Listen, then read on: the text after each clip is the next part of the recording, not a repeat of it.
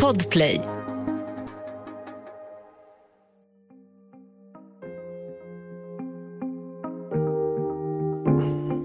Konkurrensen mellan journalister är stenhård. Men 1999 händer något unikt. Fyra svenska tidningar samarbetar. De publicerar namn och bild på 62 nazister och medlemmar i Hells Angels. Personer som hotar det svenska rättssamhället. En av journalisterna i det hemliga projektet är Niklas Svensson. Och det här är ett uppdrag som innebär att han utsätter sig för stora risker och som gör att han av säkerhetsskäl skickas utomlands. Du lyssnar på Jag var där med Mattias Bergman och Andreas Utterström. I den här säsongen jobbar vi också med Lisa Wallström. Nytt avsnitt varje onsdag. Om du inte lyssnar i Podplay. Där finns säsongens alla avsnitt redan nu, helt gratis. Kvällstidningen Expressen är legendarisk. Under 1980-talet är den störst i Sverige. Aggressiv och med hög svansföring. När det är breaking news-läge skickar konkurrenten Aftonbladet två medarbetare i bil medan Expressen flyger ut fyra kedjerökande reportrar i helikopter. Det är i alla fall så det brukar låta i de ofta upprepade journalistskrönorna. Men 1999 har stjärnglansen falnat. Lillebror Aftonbladet har gått om Expressen och är numera nummer ett. Istället för helikopterresor och representationskvitton med skakig redovisning råder sparsamhet. Men en sak är som den alltid har varit. Vissa journalister på Expressen är stjärnor. De som skickas iväg när det bränner till på riktigt och som får störst utrymme i tidningen. 1999 är nyhetsreporten Niklas Svensson en av dem. Snart kommer han att dras in i ett lika unikt som farligt projekt. Något han ska jobba med i månader, under stort hemlighetsmakeri. Men det har Niklas Svensson än så länge ingen aning om. Under det första halvåret 1999 är det business as usual på redaktionen. I Niklas Svenssons fall betyder det gasen i botten varje dag.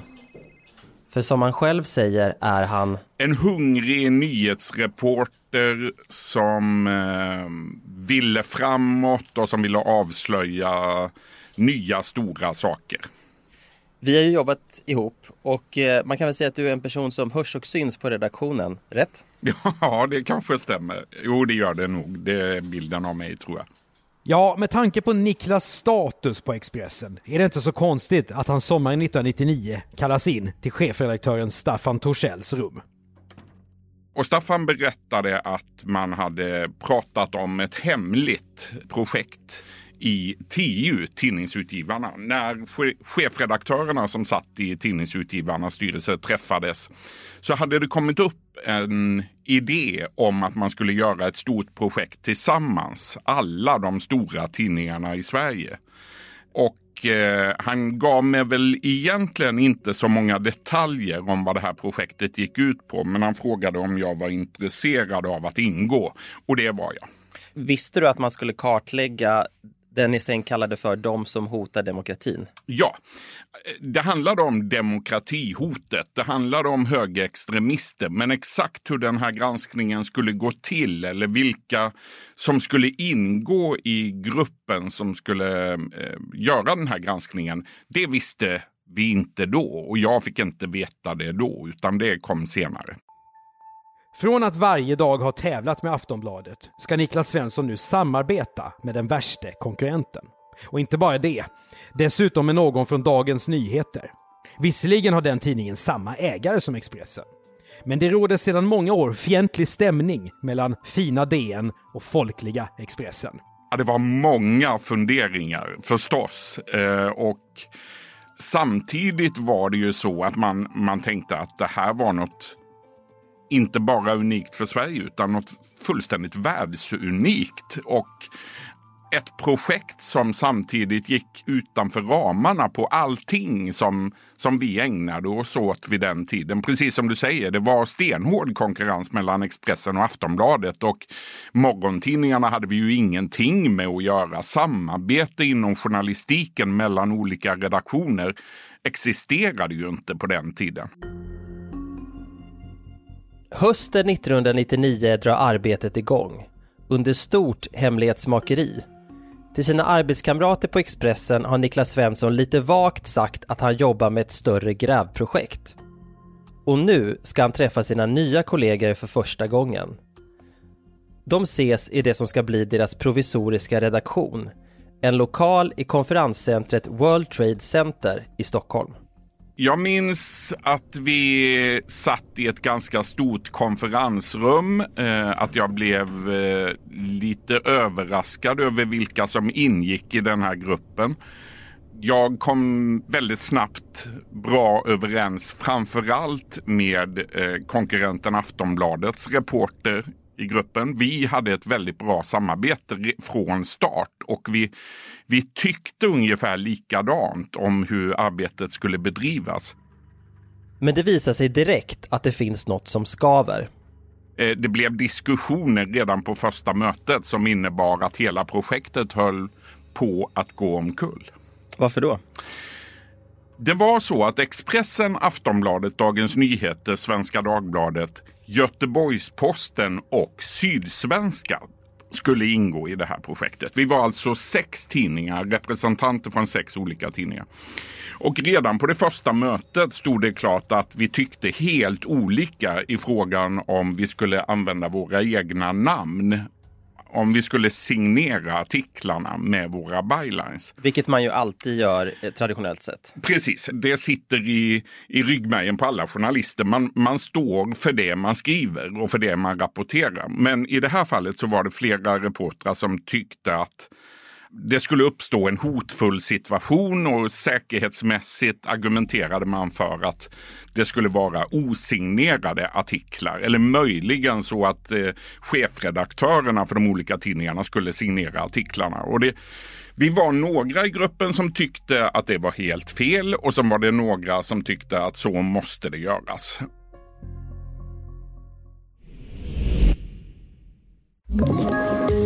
Poddtips från Podplay. I podden Något Kaiko garanterar östgötarna Brutti och jag, Davva, dig en stor dos skratt. Där följer jag pladask för köttätandet igen. Man är lite som en jävla vampyr. Man har fått lite blodsmak och då måste man ha mer. Udda spaningar, fängslande anekdoter och en och annan arg rant. Jag måste ha mitt kaffe på morgonen för annars är jag ingen trevlig människa. Då är du ingen trevlig människa, punkt. Något Kaiko, hör du på Podplay. Därför är gardinerna. Men det bestäms att artiklarna ska publiceras utan journalisternas namn. Niklas Svensson är egentligen emot det, men väljer ändå att stanna kvar i projektet. Göteborgs-Posten och Sydsvenskan är mer principfasta. Deras journalister hoppar av efter första mötet. Det återstår fem personer. Niklas Svensson från Expressen, en journalist från Dagens Nyheter, en från Aftonbladet och så två journalister från Svenska Dagbladet, varav en leder arbetet. Nu kan grävandet börja. Men hur? Det enda som är givet är att svenska högerextremister, de som hotar demokratin, ska granskas.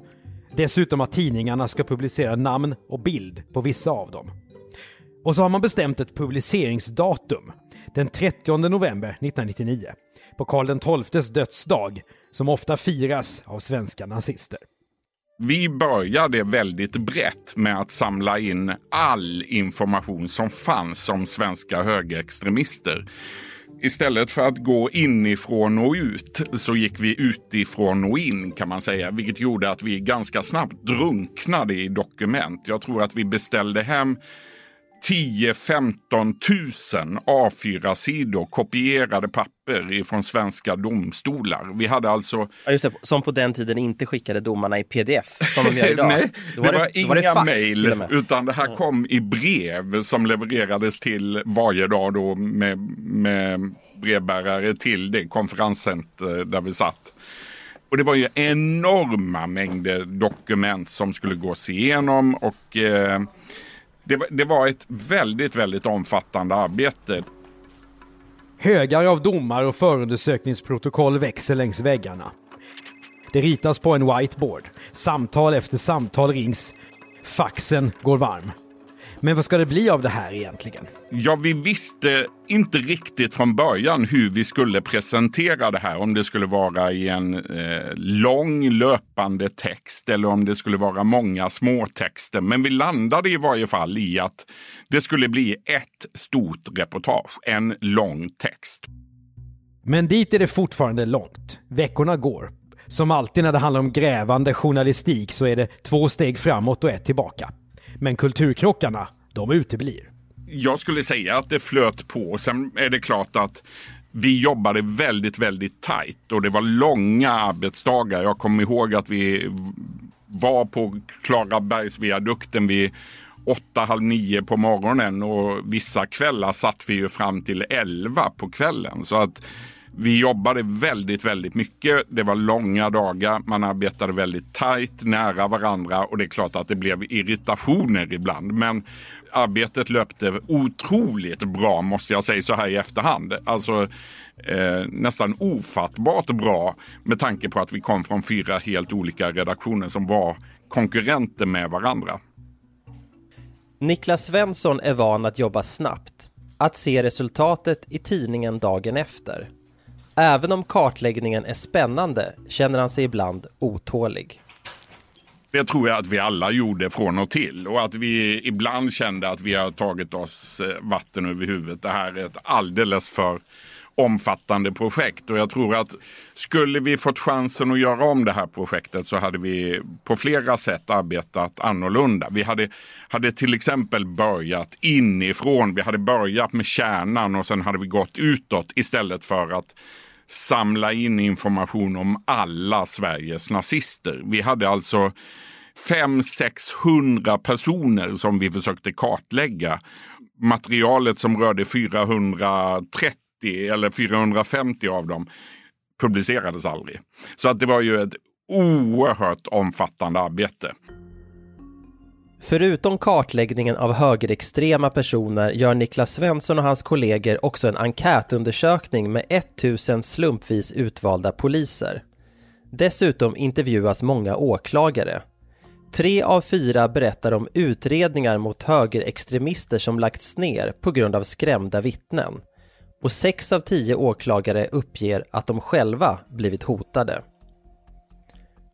Nu, efter flera månaders jobb, börjar berättelsen hitta sin form. Men en fråga återstår.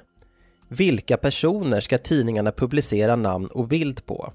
Ett beslut som tidningarnas chefredaktörer, de ansvariga utgivarna, ska fatta i samråd med anlitade advokater. Det blev 62 personer som publicerades med namn och bild, men det kunde lika gärna ha blivit 100 eller 30.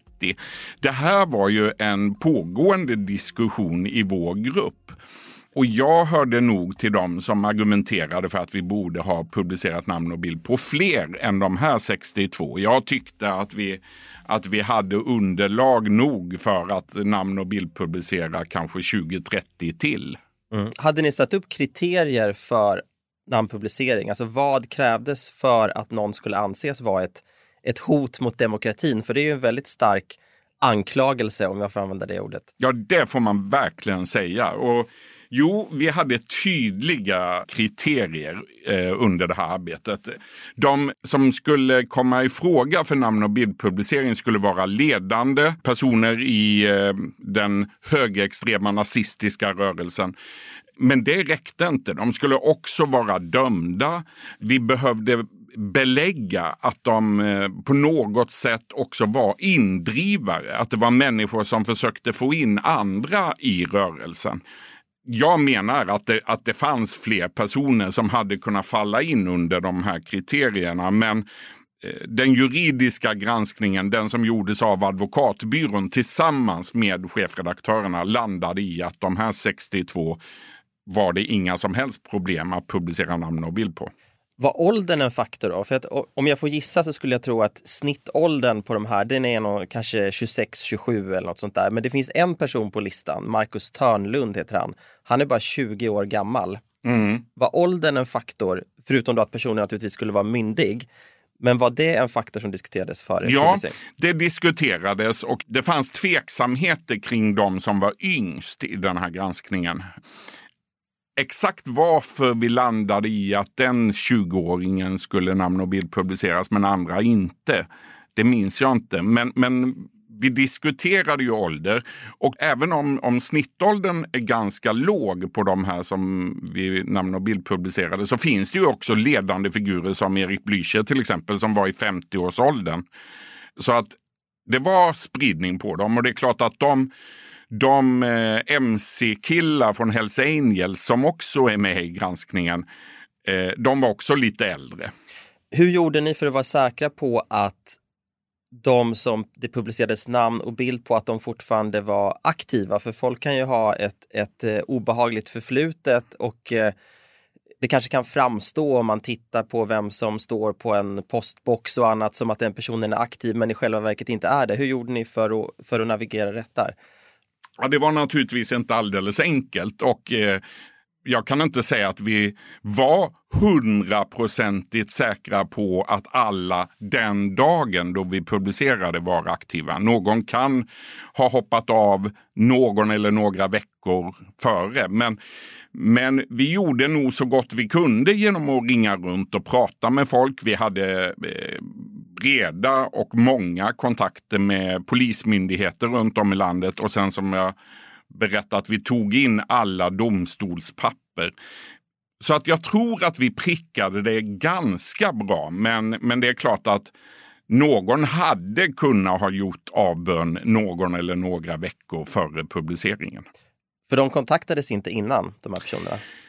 De kontaktades i ett sent skede, en del av dem. Jag har för mig att vi inte kontaktade alla. Jag ska låta det vara osagt. Jag... Ja, vissa där är det inte så mycket snack om. Eh, Jackie Arklöv och, och En del gick ju andra. inte att kontakta Nej, för och... att de satt bakom lås och bom. Eller... Och deras CV talar för sig självt så att säga. Ja, vi hade ju kontakt med en del av, av dem. Och det framgår också av texterna. Men vi hade inte kontakt med alla. och jag tror att det var så att vi också vägde in säkerhetsskäl här. Alltså vi ville inte att det skulle berättas förberett om projektet i detalj före publiceringen. Och det var delvis för att skydda oss själva. Det fanns en oro i gruppen för att någonting skulle hända. Att, att eh, man skulle försöka komma åt oss. Ja, säkerheten är något som diskuteras ingående när publiceringen närmar sig. De fem journalisternas namn kommer ju inte att finnas med. Men i arbetet har de ringt mängder av samtal och presenterat sig. Risken finns att någon av dem som hängs ut får veta vilka som har arbetat med storyn och bestämmer sig för att hämnas. Och det här handlar om personer som är dömda för allt från hets mot folkgrupp till mord. Ja, det vidtogs en del säkerhetsåtgärder, men det var inte på mitt initiativ. Eh, det var, det var säkerhetsmänniskor inkopplade i ett tidigt skede när, under det här arbetet och alla vi som arbetade med det fick fick larm hemma i våra bostäder. Gallergrind minns jag att det sattes in i min lägenhet. Eh, jag fick gå någon snabbkurs i hur jag snabbt skulle kunna ta mig ut från lägenheten eh, med rep. Eh, jag bodde på tredje våningen. Och hur jag skulle fira mig ner för väggen om, om någonting hände. Men hur kändes det? Det låter ju helt surrealistiskt. Ja, det var, det var lite surrealistiskt. Men jag kan ändå inte säga att jag var särskilt rädd. Jag kände nog ingen direkt rädsla. Eh, det hände någonting i, precis runt publiceringen som jag minns det. Aftonbladets chefredaktör Anders Gerdin eh, råkade ut för någonting. Om det var så att man trodde att det, att det hade placerats en sprängladdning vid hans bil eller under hans bil eller någonting och sen visade det sig att det inte var något. Men, men det var något larm som kom där precis dagarna kring publiceringen som gjorde att man blev lite orolig ändå. Niklas Svensson funderar också på hur granskningen kommer att tas emot av andra medier och allmänheten. I värsta fall kan det uppstå en debatt om publiceringen som gör att själva innehållet kommer i skymundan. Vi diskuterade en del inför publiceringen vilka tänkbara reaktioner som skulle komma och hur vi skulle bemöta dem. För att vi var förberedda på att det skulle komma kritik också mot publiceringen. Vi antog det och att, att det fanns de som eh, menade att det här skulle att det här snarare skulle stärka nazisterna i deras eh, i deras engagemang. Liksom. Och att vi, vi skulle eh, med den här publiceringen avskärma de här människorna från samhället. Vi skulle göra dem ännu farligare helt enkelt. Det var någonting som vi diskuterade ganska mycket. Den 30 november 1999 är det dags. Flera månaders arbete är över. Aftonbladet, Expressen, Dagens Nyheter och Svenska Dagbladet publicerar samma text. På Expressens första sida står Avslöjade 62 svenska nazister och medlemmar i Hells Angels som hotar rättvisan. Och i en gemensam krönika skriver de fyra chefredaktörerna bland annat. Rädslan sprider sig och slår rot i rättsväsendet och bland vittnen, i politiken och på redaktionerna. Vi tänker inte låta oss skrämmas till tystnad. Men Niklas Svensson är inte på plats på Expressens redaktion för att få ett färskt exemplar av den unika tidningen direkt från tryckeriet. I något skede så åker vi utomlands eh, och det gör vi på, på inrådan av eh, chefredaktörerna. Dels har vi ju har vi jobbat väldigt hårt under lång tid men också av säkerhetsskäl så åker vi reportrar utomlands. Så vi är inte i Sverige den 30 november. Var och en eller åker ni till och med tillsammans nu när ni har blivit så tajta?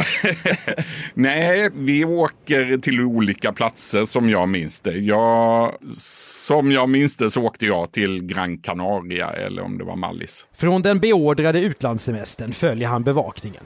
Och så här låter det i SVTs rapport den 30 november 1999.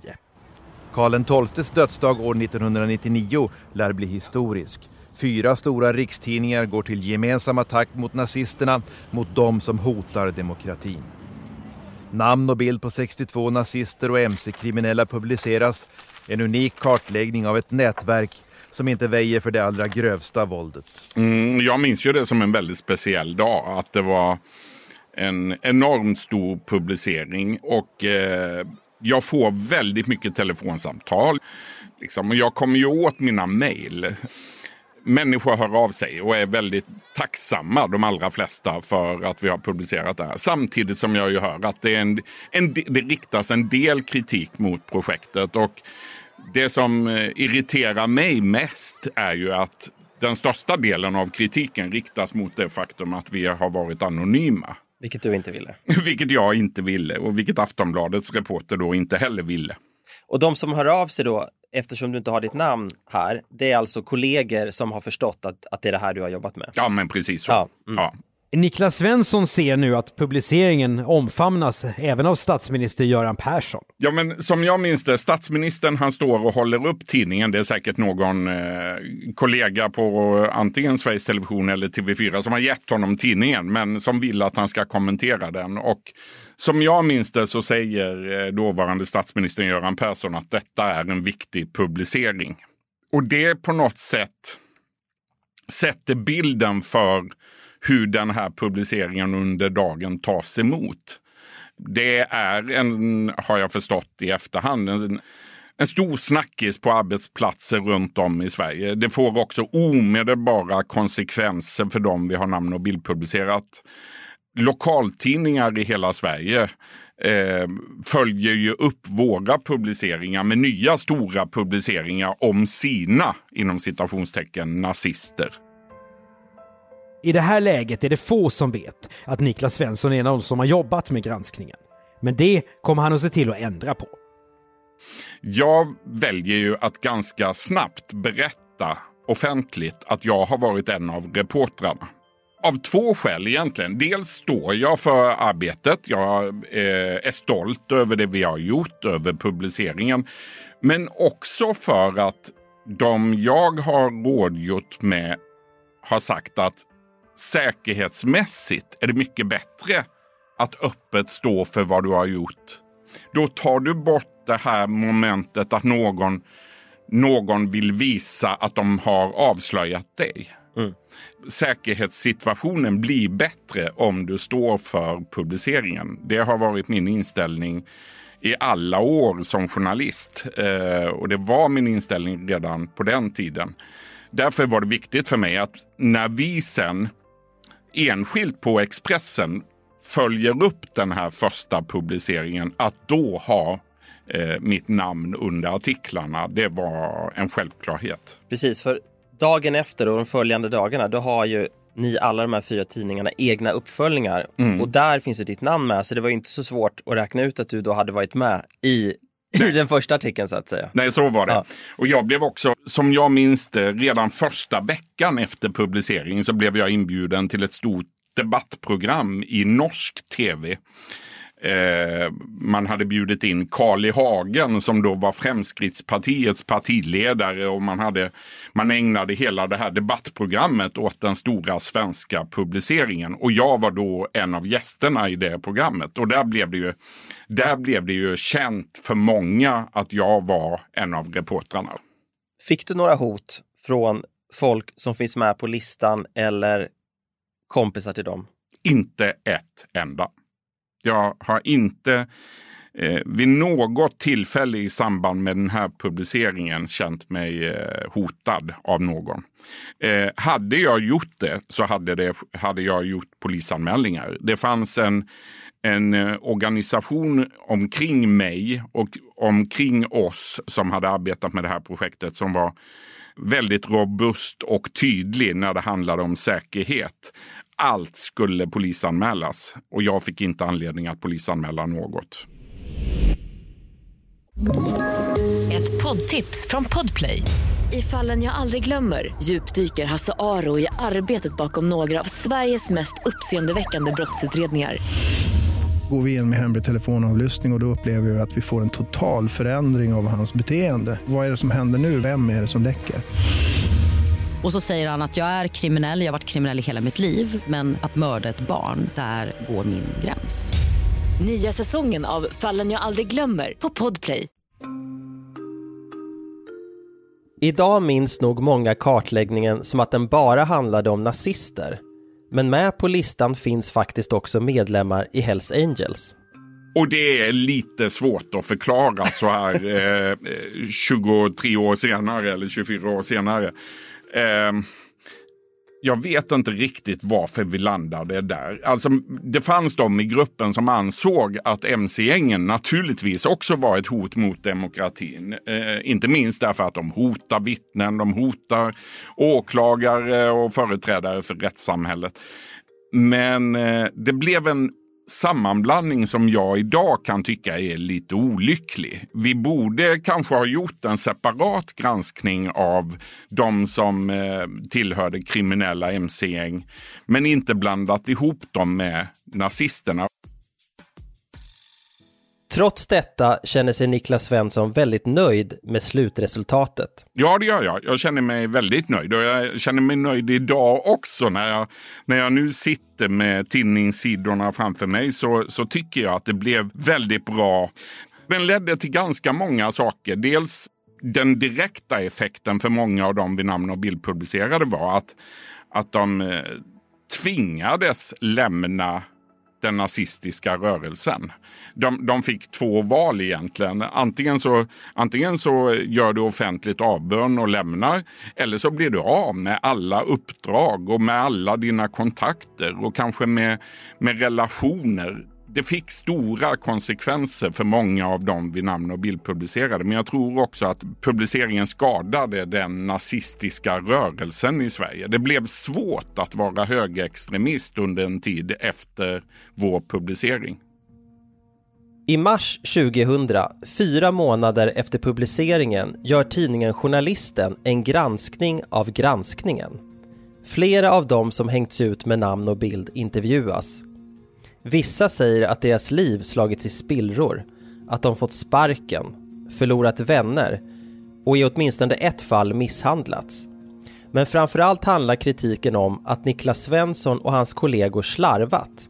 Att de hängt ut personer som lämnat nazismen, eller åtminstone varit på väg bort upplevelsen av vad den här publiceringen fick för konsekvenser, den, den kan bara de inblandade egentligen stå för. Och, och eh, I några fall kan säkert publiceringen ha fått olyckliga konsekvenser. Det kan mycket väl ha varit så att någon eller några var på väg bort och skulle ha lämnat i alla fall. Mm.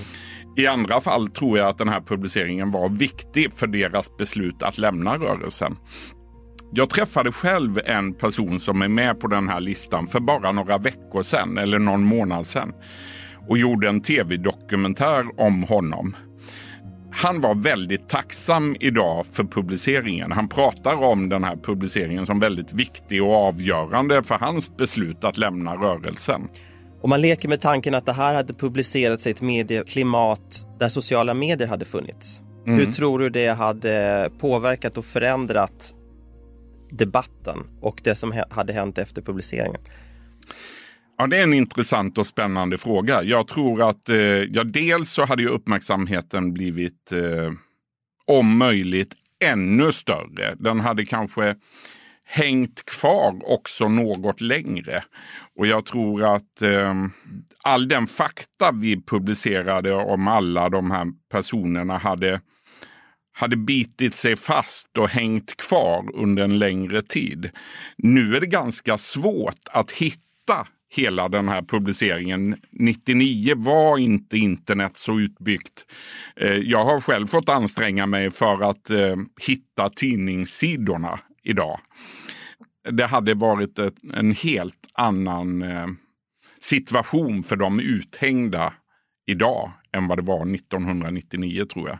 Och även åt dig väl eftersom du och även åt, mig. även åt mig. För det är mycket lättare att eh, attackera dig då och eh, köra olika argument om eh, varför man inte kan lita på Niklas Svensson och eh, mm. varför, ha, varför är de och de inte med på listan och så vidare. Ja. Och jag är alldeles övertygad om att hat och hot hade vi sett betydligt mer av om den här publiceringen hade skett idag. Just via sociala medier och via nätet. Mm. Efter det unika samarbetet fortsätter Niklas Svensson att jobba som reporter på Expressen. Han är borta från tidningen några år men kommer sedan tillbaka. Och han är kvar än idag. Genom åren har han rapporterat om allt från Expedition Robinson till riksdagsval. Men aldrig har han jobbat med något som liknar den stora kartläggningen 1999. Om samma tidningar skulle gå ihop idag och göra en gemensam publicering, vad skulle den då handla om om du fick bestämma? Oj, ja du, vad skulle den då handla om?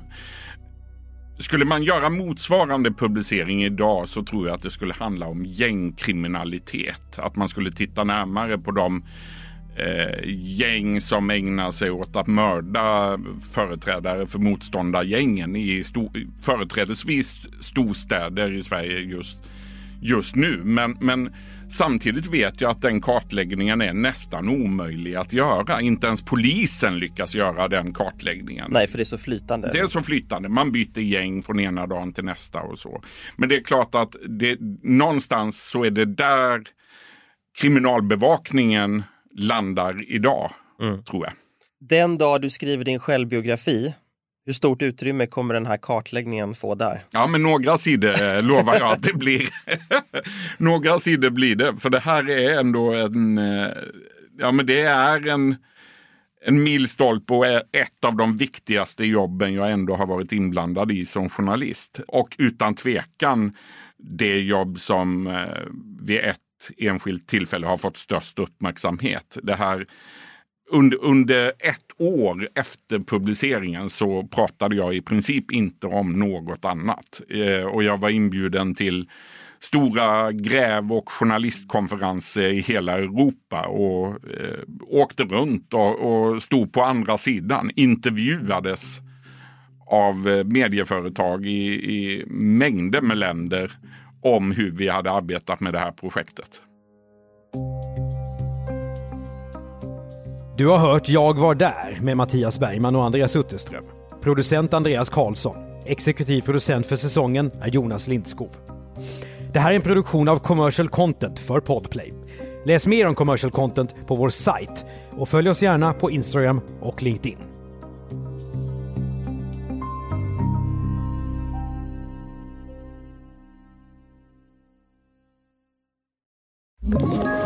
Ett poddtips från Podplay. I fallen jag aldrig glömmer djupdyker Hasse Aro i arbetet bakom några av Sveriges mest uppseendeväckande brottsutredningar. Går vi in med hemlig telefonavlyssning och, och då upplever vi att vi får en total förändring av hans beteende. Vad är det som händer nu? Vem är det som läcker? Och så säger han att jag är kriminell, jag har varit kriminell i hela mitt liv men att mörda ett barn, där går min gräns. Nya säsongen av Fallen jag aldrig glömmer på Podplay.